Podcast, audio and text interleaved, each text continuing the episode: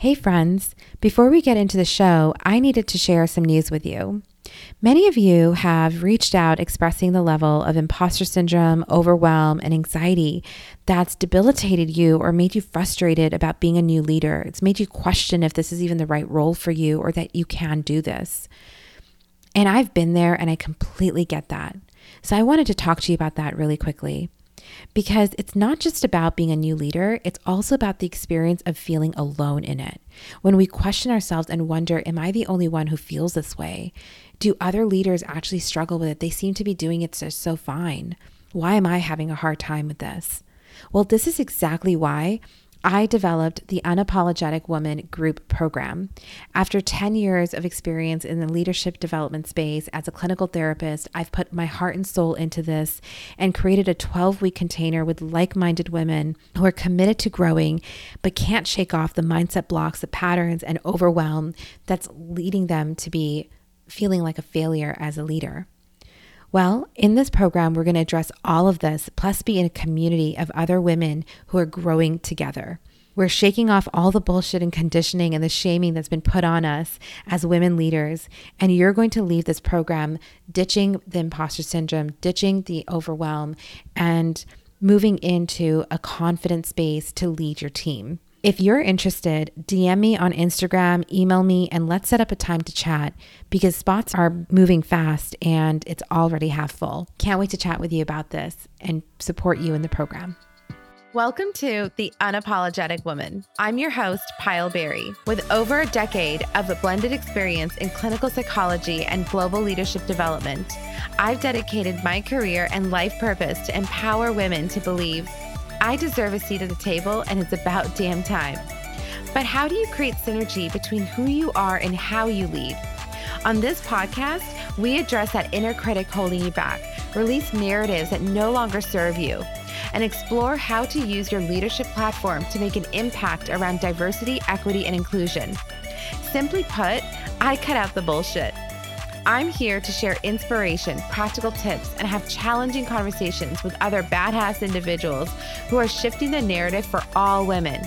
So let's stop apologizing for who we are and rise together as the unapologetic woman. Hey, everybody, and welcome back to another episode of The Unapologetic Woman. I am thrilled today to have Melody Wilding on as a guest. She is a leadership and executive coach for sensitive strivers and an author of Trust Yourself, Stop Overthinking and Channel Emotions for Success at Work.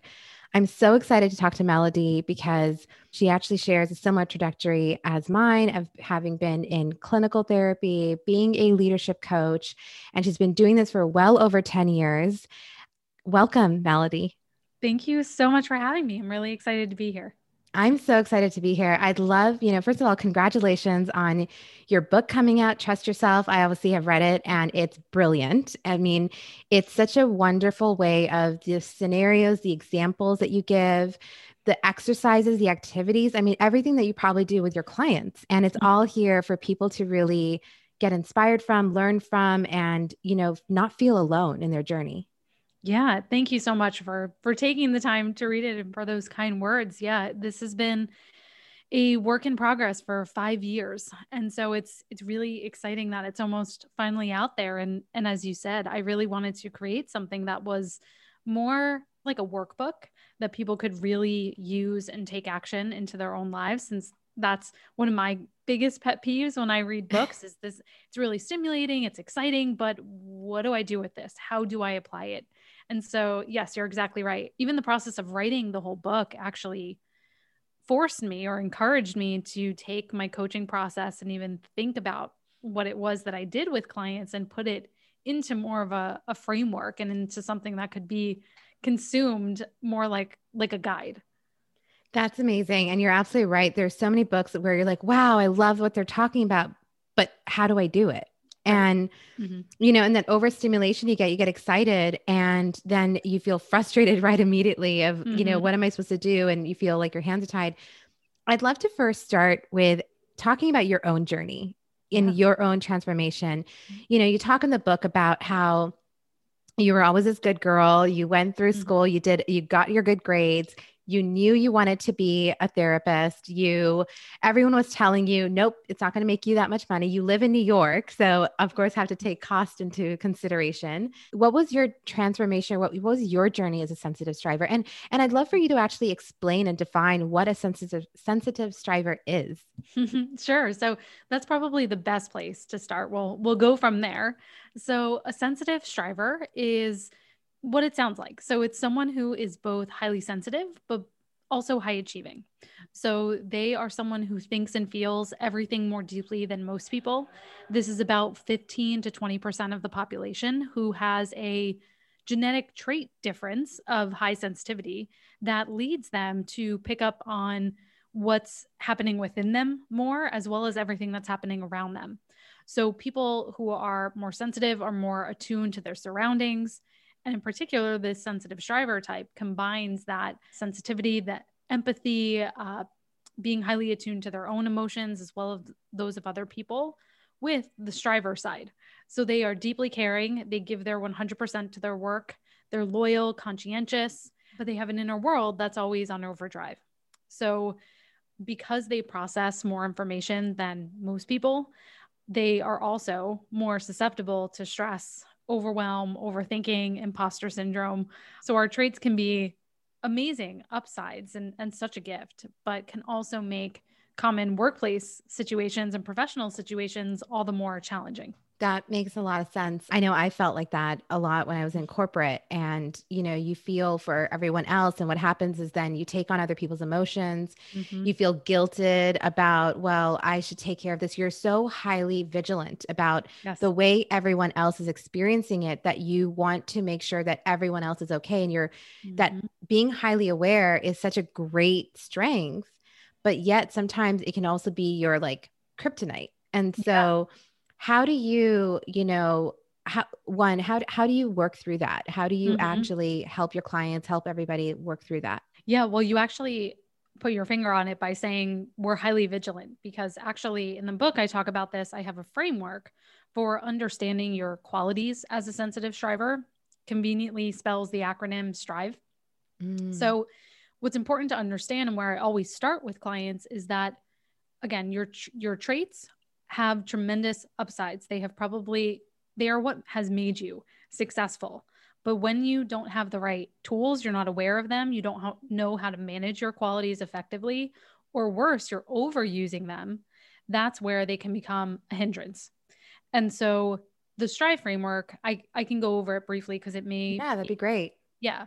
So the S in Strive is for sensitivity, which may seem obvious, but this refers more to sensory sensitivity. So, really having that heightened nervous system response and that physiological response to what's happening both within and around you. So, we sensitive people, we tend to get very overstimulated e- more easily than the average person, especially when we feel put under pressure. So, if we feel as we're being evaluated, watched, judged, that overstimulates us more. Then we have the T in Strive, which is thoughtfulness. So we are intuitive, we're deep thinkers, we're contemplative, but on the flip side, again, if not managed correctly, can lead to overthinking, worrying, indecision, doubt. And many of my clients tend to be very self critical. They're almost mm-hmm. so self aware that they get in their own way. And then we have R, which is for responsibility. So sensitive strivers are very dependable. They can always be con- counted on to follow through. They're the team member you know is always going to be there. And as you were saying, we can't bear to let people down, but sometimes that can turn into people pleasing. We are very willing to sacrifice ourselves and our well being for anyone else. Then our fourth drive quality is I, and that's inner drive.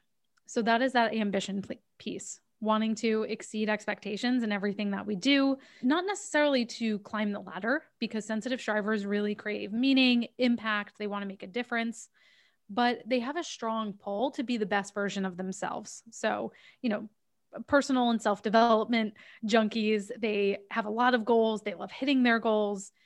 But this can also, on the flip side, look like perfectionism, setting an unrealistically high bar for success or being so ambitious that again, it leads you to burnout. Then we have vigilance, as you were saying before, which is being really attentive to the environment, subtleties that are happening around you, So we're the person that can get a read on a situation very quickly or, you know, understand how our boss is feeling through their tone of voice or their body language. And we just intuit those things. But constantly being on high alert in that way, it's like having your antenna up at all times and you're always taking in information, which drains your battery.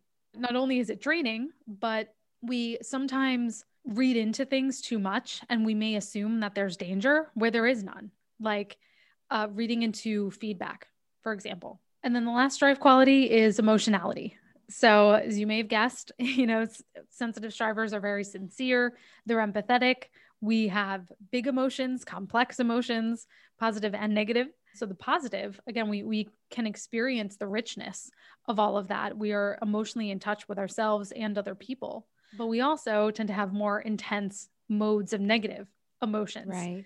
Anger anxiety fear and we tend to stay stuck in those longer than most people. So i think that's the best place for any sensitive striver to think about starting. And i actually have a tool for for measuring all of this in my book to get sort of a, a quantitative read on where you're at and looking at where are these qualities most in balance versus out of balance up in my life and that's a really good starting point just to diagnose where these qualities may be serving you or sabotaging you.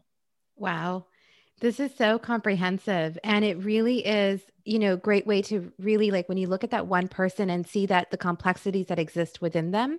Mm-hmm. And I think that's another piece, right? With someone who's a sensitive striver, someone who's highly empathic and deeply cares, there's so many internal conflicts going on with setting boundaries and mm-hmm. saying no.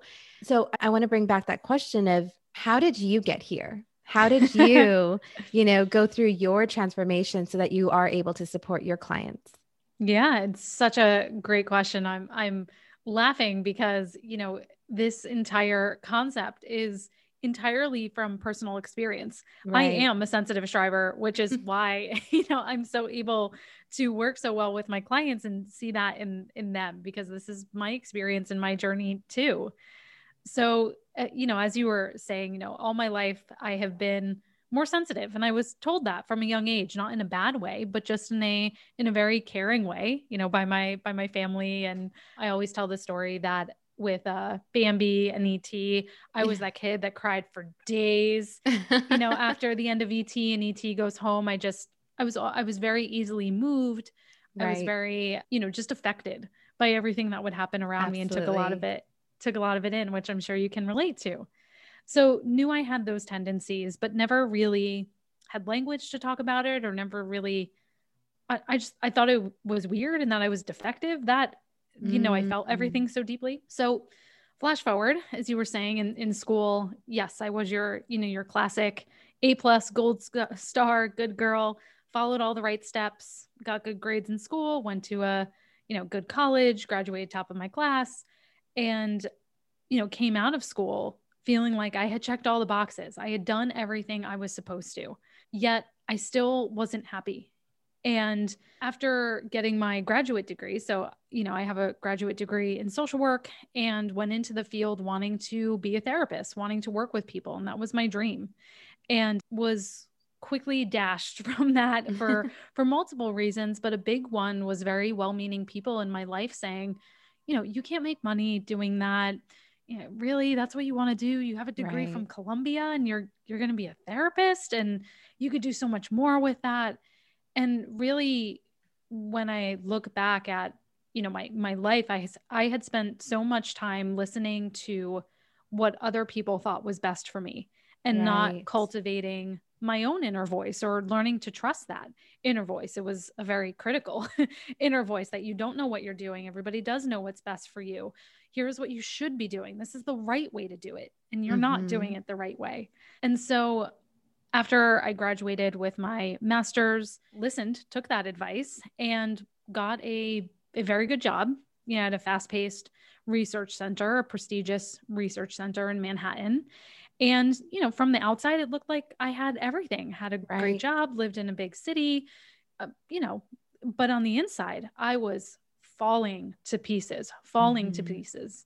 And it really came to a point where I completely burned out, almost to the point of really killing myself. I had ran myself into the ground so much. I was losing hair, having heart palpitations. On the weekends, I didn't have enough strength to even get out of bed. I would just wow. kind of collapse in bed and cry yeah. just because I had nothing left within me. And there again there were many reasons for this my my job and my career were not a good fit for me and what i needed as a sensitive person i never knew how to articulate even what i needed as a more sensitive person but it was not that but it was also i had let so many of the bad habits that i had built up over time the people pleasing the perfectionism over functioning overthinking it all came to a head and really just left me feeling like an empty shell of myself and so it was that low point that really was my wake up call because it was really, you know, I'm I'm going to die. Something's going to happen. Yeah. I'm going to have a heart attack in my 20s. And I can't let that happen. And so it, it was really a wake up call and, you know, thankfully, I had so many of the tools from my own training. It was kind of like everything was right in front of me all of this yeah. time. I just needed to use it on myself. And I, am sure you can relate to that as well. That you have the Definitely. keys. You are the holder. The right. Keys. It's so easy to teach it to everybody else, but we forget exactly. about how to do it to ourselves. Exactly. And so from there, you know, I made a lot of bold steps. I, I eventually quit that job that I was in, made some pretty drastic career changes to take my coaching practice, which I had been doing part time or full time. But really, it was more of the inner work. It was the inner mm-hmm. work on my confidence, on trusting myself, on being able to listen to and value my intuition, on creating boundaries. It was all of that sort of work that was the foundation of what, you know, I think has made me a stronger person today.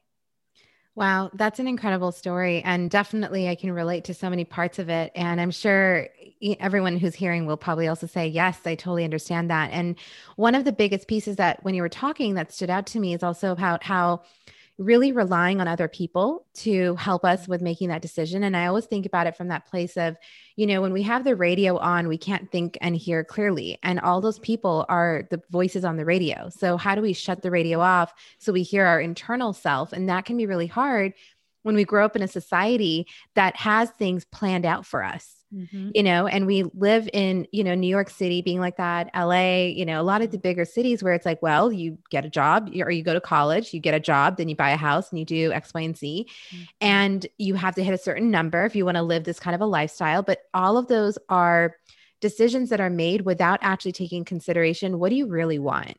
Mm-hmm. And you know, being that good girl and being in that place of like, I'm going to check the boxes, but those boxes, who made those. Boxes. Mm-hmm. Who made that decision? That's mm-hmm. society, mm-hmm. that's everyone around us. So, how do you, you know, get to learn your inner voice? Because that's scary to start saying no to everybody else and start listening to, I'm going to do this. And I'm sure that as you were going through that process, you know, and you decided to quit their jobs, take your practice of coaching to full time, mm-hmm. I'm sure there's a lot of that nervousness that came with it. So, how do you along the way, and something that you probably teach your clients too, continue to really nurture that internal voice? So, in the book, I actually talk about this process because I think traditionally, especially in, in our field in coaching, we have it a little backwards. Mm-hmm. At least I have found for sensitive strivers, because most of my clients come to me and they are so consumed by some of these, you know, what I would say are their unbalanced drive qualities. Their drive qualities are so unbalanced that it's going to be difficult, if not impossible, for them to get to a point. Sorry, let me back up. In most typical coaching, we start with, well, what are your dreams? What do you want? What's your end goal? What's your vision for yourself? Mm-hmm.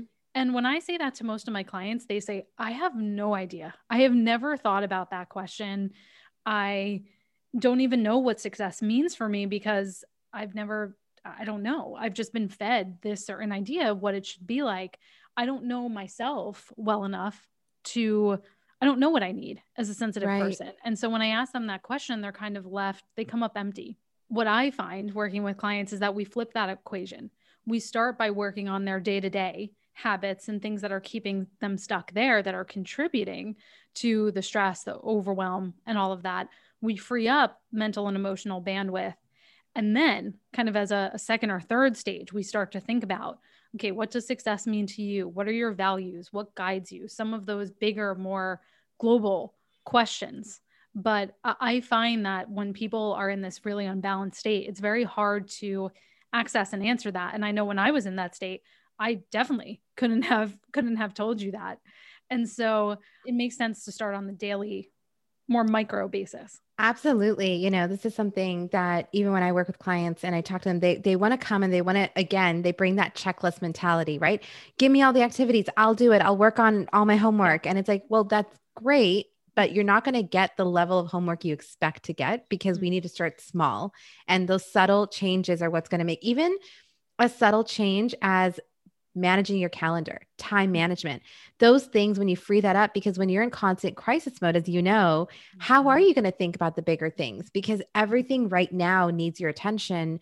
And by changing the dynamic that you have with your teams, the way that you, your relationships personally, that's where you get to start seeing like oh so if i say no they actually understand what i mean oh mm-hmm. that wasn't as hard as i thought it was mm-hmm. and building the courage there so I completely, completely understand and agree with everything you're talking about with how coaches do it because we've focused so much about write a letter to yourself from five years from now. What is it that right. you want?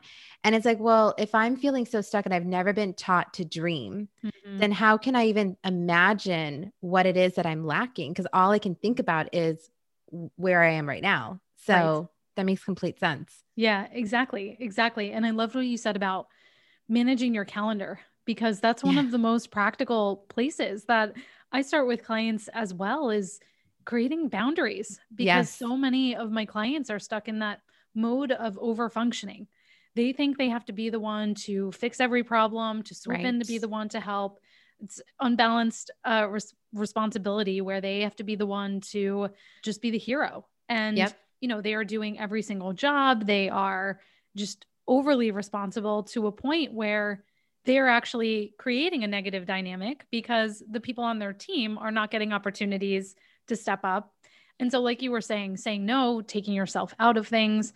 I always have most of my clients do a calendar audit of mm-hmm. are all the meetings you are in, are they ones that need to be happening? Number one, are they ones that you need to be in, or can you delegate someone else to go in your place? Can you make them shorter and more efficient?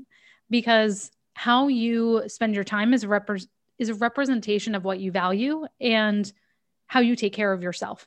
Absolutely. And all all of your time is just mindlessly going to everywhere and everyone, then it's it's really a reflection of you not valuing yourself enough you bring up again such a great oh my gosh i'm loving this conversation because there's that piece about you know as as someone who's really empathic and wants to be there for everybody you know, and I, I see this happening with my clients too. It's just like you want to take care of everything and, like you mentioned, be the hero. But sometimes that can actually turn into becoming the micromanager. Mm-hmm. And then you have this because the mindset is, well, I'm just really caring. I just want to make sure I'm there for everybody. Mm-hmm. But we're not looking at the fact that actually you're not giving them space to grow and you're just creating more followers. And then you're actually burdening yourself with like their work Mm-hmm. And then you're left with doing everything and they're not learning. So I think that's a really, really great point. I wanted to ask you another question about something really interesting you bring in your book. And I love this because, you know, so you mentioned about the the, the difference between a sensitive striver that mm-hmm. they can be an introvert or an extrovert and it's not linked to being an introvert. Introverts are not mm. automatically sensitive strivers. Yeah. And I really love that because I'm an extrovert, you're an introvert, mm-hmm. but yet that sensitive striver applies to both of us. Yeah, yeah, and I'm so glad to represent the introverts over or the extroverts over yep. here because there's there's not as many. So, yes, the research shows that about 70% of sensitive people are also introverted. So the, the vast majority. Right. But there's still about 30% or more who identify as being an extrovert. And introversion, extroversion are just about where you get your energy from. Correct. So yeah. someone like me, I recharge and I need alone time. I need peace. I need to not be bothered or have commitments. That is how I recharge. Someone like yourself social interaction, connecting with people, talking with people yep. is what br- brings you energy. And so that's more of a of a preference for how you gain or or restore your energy versus sensitivity is more of that trait difference versus a stance you have towards the world of just processing information more deeply period so yes i, I love that you bring that up because most people that's a myth that most people don't know that sensitive equals introverted or shy. Yeah. and that's you know shyness is cl- more close to social anxiety.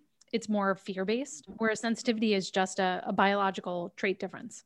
Right. Yeah no absolutely. I mean i can say that as an extrovert you know with the and and of course having a background in clinical and just going mm-hmm. through that process but there's a reason I chose that world as well, going yeah. into clinical, right? It's just because of that sensitivity of recognizing what it means, you know, where other people are impacted and understanding human behavior. Mm-hmm. But what I think is also really interesting is, you know, when people are in the workplace and when they're just coming into the workplace, and so these are the young entry level, just getting started. Mm-hmm. How would you, you know, if you had to give advice to your old self, and you had to tell yourself as a sensitive striver and like you mentioned you know really having that language around what it means to be a sensitive striver in the workplace what would you tell you know your you know 10 years ago version of yourself i think there's two things i think the first thing i would tell myself is to be unapologetic which is I was always so self conscious. I wanted to hide that I was sensitive. I wanted to be someone that was more bold and assertive. And I had this idea in my head that that was the ideal professional and that was an ideal leader and that's what you needed to be successful. And I always thought like, oh yeah, I'm empathetic. Wow. Isn't that wonderful? like who cares about that? Right. And now, I mean, you read any sort of future of jobs report and it reads like a a laundry list of the qualities yeah. that sensitive strivers and empathetic people have. It's it's empathy it's people skills it's complex thinking problem solving. Those are the skills that are most valuable now and are going to be in the future yet we're the first ones to downplay them or say that they're not valuable. And then our behavior follows suit. And that that i think was my problem is that i was i thought that they weren't valuable so i acted unconfident and I acted like they weren't valuable. I held myself back. I undermined myself at every turn yeah. Uh, instead of believing in myself. That's the first thing I would share. The second is that you teach people how to treat you. And yeah. it's very closely connected. But I think I was such an eager beaver. I wanted to please, I wanted to make everybody happy. So I was so responsive, you know, five minutes and get back to an email. And I created a cycle where I was constantly available, and that's what people expected of me. And I was also so overly agreeable, not expressing my viewpoints or speaking up, that that's what people expected of me. And guess right. what? When I had an opinion about something, it wasn't heard and it wasn't listened to because I had trained people to just expect agreeableness right. from me and that that's who I was. So yeah. No, I mean, so both points so so great. And you know, there's a couple of things that came up there. One is that even thinking about how as sensitive strivers, you know, we downplay our own strengths. And like you mentioned, especially after this one year that we've had in the pandemic and everything that's happened, what do we see everywhere? Empathy matters, be an empathic leader, you know, all of these traits that we have downplayed where did that come from though right? Because there is a narrative within corporate america that says bottom line is money bottom line is efficiency bottom line is you know extroverted leaders are celebrated because they're charming and charismatic and they can have that public presence. Mm-hmm what I, you know, often say though is that if we actually look at some of majority of the most successful CEOs, they're actually introverts. Mm-hmm. They just know how to play the part of an extrovert at right. times. But if you look at a lot of them, they're actually introverts. But that narrative that we have created why with why sensitive strivers, you know, denounce their strengths. Talk about that to me. You know, how do you help your clients and through this book, how do you help people recognize that this isn't their narrative? This is a narrative that was written for them. In the first chapter of the book, you know, I talk about that becoming a sensitive striver is part nature, it's part your biology and your genetics, but it's part nurture, right? Mm-hmm. It's it's the environment that we're in and, and you know this from your clinical work that leads to how we express our va- our various traits. And so so much of the shame of being a sensitive striver, which I think being a sensitive striver is a tremendous positive. Absolutely. So, so, many people. And I think that's because you and I are much further on our journey. Yes. We're much more empowered. We had to learn. We had to right. learn to. Oh, we had to learn the hard way. Yep. Yeah. And there is a cultural narrative that sensitivity equals weakness. Right. You know, oh, stop being so sensitive. Why do you take everything so personally? Right. You should grow a thicker skin. Yep. And so we're getting a lot of that gaslighting and a lot of that messaging from a young age where I know for myself, it made me hide my sensitivity. Mm-hmm. And, you know, in the book, I say I, I felt like I was trained to hide my real needs. And I did that for a very, very long time and only showed people what I thought they wanted to see and yeah. what was going to be acceptable for people to see. And that's, I pushed myself to the brink of burnout trying to do that. And so many of us try to squelch that sensitivity as a survival mechanism to fit in, which is is understandable. But you can't do that forever because once you if you spend so much time rejecting who you are, that war has a big toll, has a has a yeah. major toll. You really do create a war within yourself when you do that. When you talk about, you know, um, not being able to express your opinions and your thoughts. One of the things that I hear often is about how, well, I just don't want to create more tension. I just don't want to, you know, there's already a lot of opinions in on the on the table. It, it's okay if I don't add mine. Mm. How do you help sensitive strivers and, you know, clients really see that their opinion is valuable that mm-hmm. what they feel what they express or what they're the way that they see things is actually a value add first is a mindset shift is mm-hmm. realizing and this has been very empowering for my clients to realize that because of our sensitivity we tend to be five six steps ahead of other people the trait of sensitivity evolved because it was evolutionarily advantageous to have it because it kept you safe because your sensitivity allowed you to anticipate. It means that you're more deliberate in your actions. So you think before you act, which was very helpful when, you know, back in the day in prehistoric times when you're facing danger at any turn. It was really helpful to have someone in the group who said, wait, let's think about this before we go rushing into this cave. Maybe we should think about this first.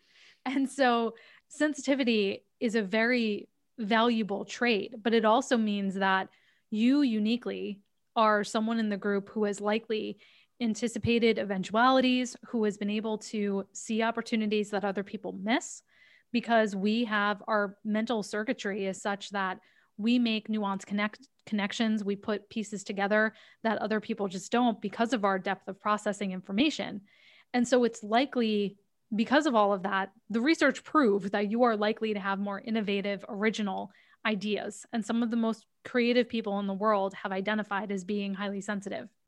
And so, even just that often clicks as a light bulb for people to say, oh, maybe, maybe my ideas do have some value. So, that would be one piece. Mm-hmm.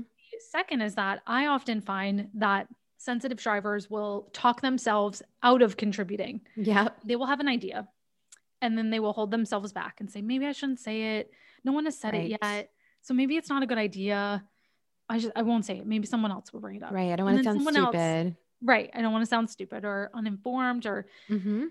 and then 10 minutes later somebody else brings it up and you're like oh i should have said it they said exactly right. what i said and so when things come to you taking the courageous leap to say it and see what happens, you have already tried the other way and the other way doesn't work. So right. I would just ask listeners to just try the experiment of when you have the idea, you know, five second rule. Yeah. Share it. Share it that time because that's where I often find that people trip themselves up is that they don't share early enough. And then they get to the end and feel like they're not valued or that they had nothing to share because someone else their idea was already on the table. Right. No, absolutely. Yeah. That's that's such a great point because that's happened. I know that's happened for me definitely when I was in corporate. There, you're questioning that. Well, you know, there's a lot of seniors in the room. If I say the wrong thing, how is it going to then my reputation going to be? And you worry about that versus, and you start your attention goes more towards all the self doubt versus actually focusing on the energy on the actual idea itself. Mm-hmm. and articulating that. As you mentioned, growing up, and I definitely got a lot of that too. Like, you're so sensitive, like, you know, you take everything so to the heart. But how do you help people without having to constantly explain yourself? How do you help people see you for you? Mm-hmm. And, you know, how do you build allies? I think not constantly explaining yourself is is a good thing. Yeah. But I do think there is value of I am a big proponent of having initial and frequent expectation setting conversations. Yes. And mm-hmm. so it's really important, especially for sensitive strivers, to be having those work styles conversations with people, new people that you're working with to explain, hey, this is a little bit more about me, how I approach the world, how I think best, how I like to receive feedback, how if there's a conflict, the best way to approach me and engage me around that, me at my best, me at my worst. Having those different kinds of conversations puts you forward in a very confident way because you know yourself. That self awareness is very compelling because most people are not confident enough to say, hey, this is how to get the best out of me. And this is how it is. Take it or leave it. This is how I am. I'm proud of that. This is what I know I can bring to the table for you because I have this unique perspective. I see the world in this certain way. Here's how I can help you, your team, your clients succeed. At the same time, you know, here's what I ask for in return in in terms of how to work with me. So having those types of conversations has been invaluable for so many of my clients because they don't feel like they have to then hide or over explain themselves because they have had a basis. They have a foundation of which to work off of. So if a situation happens, they can go back and say, "Yeah, remember that initial conversation we had, you know, when we first started working together? Here's why the way the feedback came out this time, why it didn't really work for me. So in the future, can we go back to doing it this way. I so that, that tends to be very helpful. I think that's really great about setting expectations. And what happens with that conversation is that it also allows a safe space for the other person to also mm-hmm. share mm-hmm. that, okay, well, this is how I operate. Okay, so now we know what to expect of each other because that's the other piece right sometimes as as someone who is always thinking about the other person you don't want to show up as this quote unquote and i hate using this word but difficult by mm-hmm. saying these are what i want for me yeah. and that's something that someone can typically or can have is like well how am i supposed to express myself and tell and set expectations isn't that being demanding mm-hmm. and you know again everything that we're talking about is really reframing how we look at ourselves right and it's looking at you know it's not demanding it's letting the other person just know very clearly what you need. And you're also helping the other person say you know i'm going to share how how i work best and i'd love for you to share how you work best so we can really find that you know sweet spot for both of us. Mm-hmm. yeah and you just said it right there is always letting people know what's in it for them. Yeah it's clear as kind as Brené Brown says you know it's helpful for people to know how to work with you and get the best out of you, that's going to make everything that they need more efficient and easier and to make sure that you don't run into roadblocks or snags yep. or tension. And who wouldn't want that? Everybody wants to work with someone in a smooth way. Yeah. And so really the positioning and the confidence with which we approach the conversation, not feeling shameful or apologetic about, oh, this is what I need. Do you maybe think kind of sorta we could yeah. Agree on this. I don't know, but if you don't want to, that's okay. It's really coming forth and presenting it in a confident, as you were saying, in an assertive way, which is how do we find a win win here? Right. Because I want to help you and I want to make sure I get my needs met too. Yeah, no, absolutely. So well said. And one of the things that you mentioned in your book as well is about how to not fake it till you make it and how that doesn't mm-hmm. work you know and and i can see how for a sensitive striver that actually may put on more pressure mm-hmm. and more stress. So i want to hear from you why is it that fake it till you make it doesn't work for a sensitive striver? Yeah well you know this idea of, of fake it till you make it uh, is you know try to essentially be something you're not until you are that thing. Right. And it doesn't work because you're for the most part you're being inauthentic. You're trying right. to reach some sort of external standards that you were saying before who set these it's kind of this this imaginary other that right. we're trying to please and make happy and so this idea of fake it till you make it is kind of well let me just hobble along and again make everything look shiny on the outside so everybody thinks I have it together, but inside I'm falling apart. Right. And I think it's the other way around. I think it's you have to become it. You have to do that inner work to yourself feel strong and empowered and confident on the inside. And then that translates to your actions. Yeah. And a lot of that also brings up a lot of the heightens that imposter syndrome that, right. you know, people struggle with or, or feel mm-hmm. challenged by. And then when you put yourself in a situation, it's like being a martyr at that point and, you know, asking to feel more challenged. You know, one of the other points that we were talking about, and I think is really interesting, is just thinking about it from the angle of, as a sensitive striver, as someone, you know, this is something, and, and, and I'd like to hear more about your own personal journey around this, where mm-hmm as you continue to grow and you are building your career and expanding your business or expanding yourself in the workplace, these aren't challenges that suddenly get cured, you know, mm-hmm. and that they go away. So, how do you at every stage of you you're finding success, how do you work with that mindset? Mm-hmm.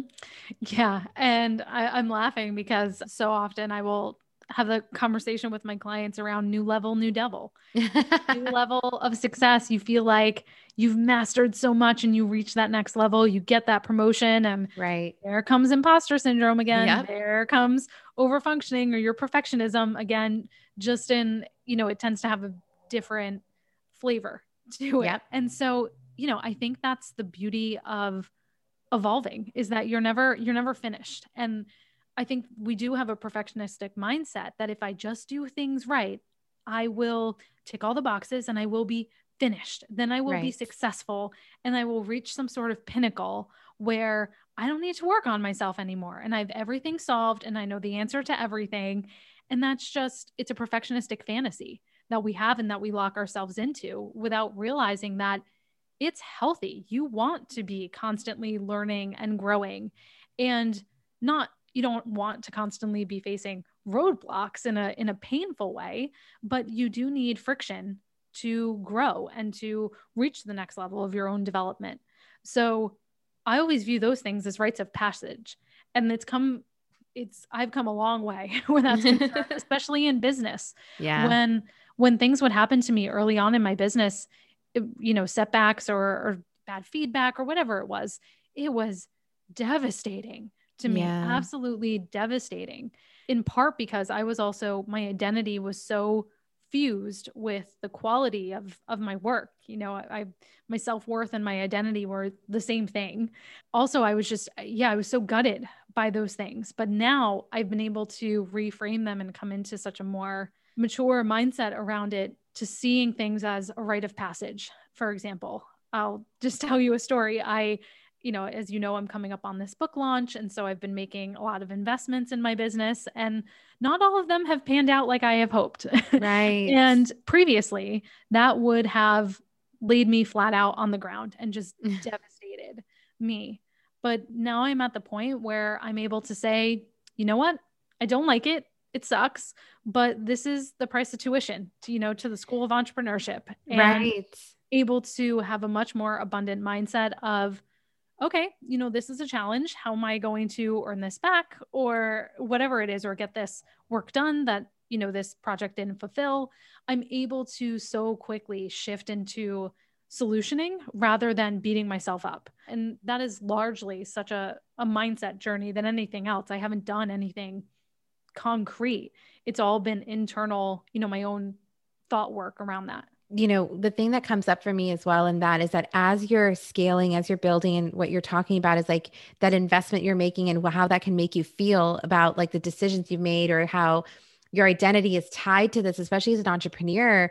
I mean, the reason you went into that and doing it is because it is like for you, it's, you know, mm-hmm. as you mentioned, it's like you are a sensitive striver. So helping somebody and seeing them succeed is like an, a part of yourself succeeding. Mm-hmm. And one of the things about that as well is that, you know, when we are hyper vigilant, when we are self aware, the other piece about that is that there's this constant growth mindset. There's this mm-hmm. constant looking at ourselves like, what else can I improve about myself? How mm-hmm. else can I grow?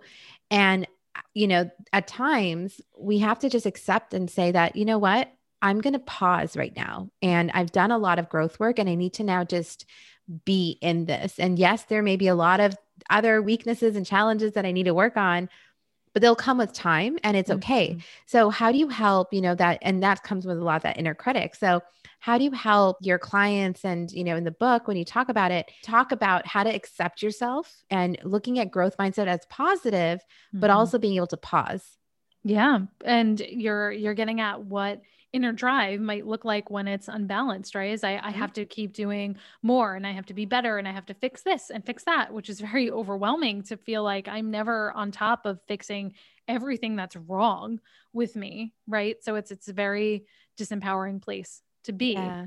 And so when I work with clients around this, a lot of it is giving yourself permission because many mm-hmm. times the calls coming from inside the house that who is saying you're not good enough in this area or that you need to be better? Because we make up these stories about uh, oh i need to learn facebook ads or i'll have a lot of clients who come to me and say well i need to learn analytics. And so we'll dig into that a little bit like who said did you get feedback in a performance review? Has a boss mentioned this to you? Are you seeing colleagues work on this skill set and when you get into it, it's just something that somehow got into their head. it's not something that they're going to use in their job now, or that would really be a big part of it in the future. It's just, it would be nice to have. And so it, it's even questioning whose voice is this? Where did I pick up this story, this obligation from? Because many times they're they're made up narratives that we're putting on ourselves. Beautifully said. Melody, I've had such an incredible time talking to you and diving into this. And you know, again, this is just a small percentage of all the gems that are in your book, Trust Yourself. And I want to ask, you know, I always end with a couple of questions. And so the first one being, what is your definition of an unapologetic woman? And the second one being, who has been that for you? My definition of an unapologetic unapologetic woman is one who can pronounce it. No, I'm kidding. um, is is someone who owns who she is without shaming herself. And i think especially as as women especially as sensitive striver mm-hmm. women that we already have enough of that coming from outside. We don't need to pile on with it too. If you want other people to believe in you you have to be the one to believe in yourself first. Oh wow. Well said. Second question. Remind me again. Who has that been for you? The first person that comes to mind is my mother. Mm-hmm. and she is just, she has the biggest heart that I have ever, of anyone I have ever met mm. ever before. She is so strong. She is so resilient. She has been through so much in her life and she has handled, you know, when I was younger, she worked multiple multiple jobs she w- also helped run our family business businesses at one point was helping to raise me she is just she's my superwoman and i mm-hmm. have learned and just wish and hope i can be half the woman that she is. Wow that's really sweet. And you know i feel like it's really interesting. Whenever i ask this question to guests i would say like 70 70% of the time it's always their moms. And yeah. there is something very special about how you know the way that our moms are our first role models and the way that they you know carry themselves with grace especially with all the challenges that comes so thank you melody for spending so much time with me today and for giving such beautiful beautiful insight to what a sensitive striver is and to look at it from an empowerment place and not from a place of weakness or a victim mm-hmm. and you know i want to tell everybody where they can get Trust Yourself, when it's coming out. You know, I've already read the book and it's fantastic. I'm praising it to everyone. I've actually told my clients to get it. So, you know, I'd love Thank for you. them to know how to connect with you and where can they get Trust Yourself. Thank you so much. You can get the book anywhere uh, books are sold. Specifically, you can go to Amazon or you can go to melodywilding.com backslash book. And we have all of the retailers for different countries listed there. So you can find it right there. And if you want to connect with me further, I'm at melodywilding.com or Melody Wilding on any social media channels. Thank you, Melody. And I hope everyone who's listening is on Amazon right now clicking uh, to get it because I also know how important pre launch is and, you know, to make something successful. But beyond that, you know, I, I'll say it again and again the work that Melody does and I do, it's very similar. And, mm-hmm. but I really look up to Melody because the work that she's been doing for years is just really honed in on that one person who tends to be in the quiet side, who doesn't really show that, you know, even if you show that you're strong, that you're maybe hurting inside and how you're hurting yourself. And this is a great book to help you really empower yourself. So thank you, Melody, for being here. And I am so excited to see everything that comes with this book for you. Thank you so much for having me. It was amazing. Thanks for listening to The Unapologetic Woman. If you like what you heard today, then please subscribe so you'll get real time updates when I post a new episode. And if you really believe that others should be hearing this, then leave a rating or review this episode so others can find it too. And if there's something you'd really love for me to cover or highlight, then head over to my Instagram account at Payal Beri. DM me to let me know. I'm all ears. If you want free resources, practical tips, and inspirational stories that I share with my clients, visit payalberi.com and subscribe to my newsletter. You'll get them all. Until then, take a moment to celebrate your journey, reflect, and be ready to embrace your next epiphany.